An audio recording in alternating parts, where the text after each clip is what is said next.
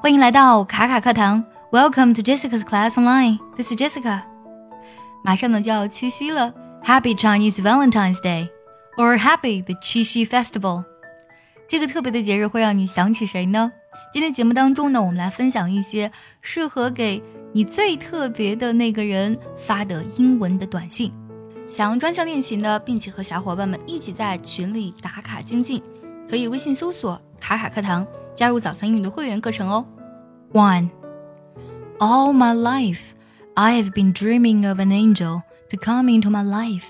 My dreams came true when I met you. You are my angel. Two, as you admire the beautiful things God has made, remember you are one of them, wonderful and special. I love you. 3. When I look at you, I realize how much you've been part of my life, how special you are, and how much you have always made me happy. 4. You are the sunlight to my day, happiness to my heart, and joy to my life.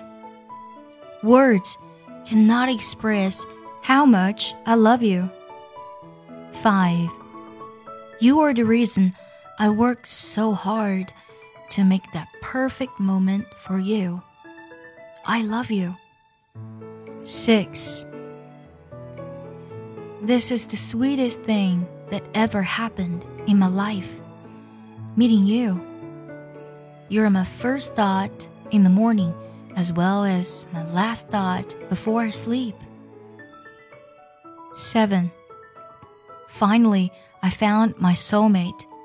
You are now part of my life, and I will never let you go. I will always love you. 8. My world was empty and dark. My life had no purpose. But when I met you, everything changed. I am now at peace, knowing you have lightened up my life. I love you.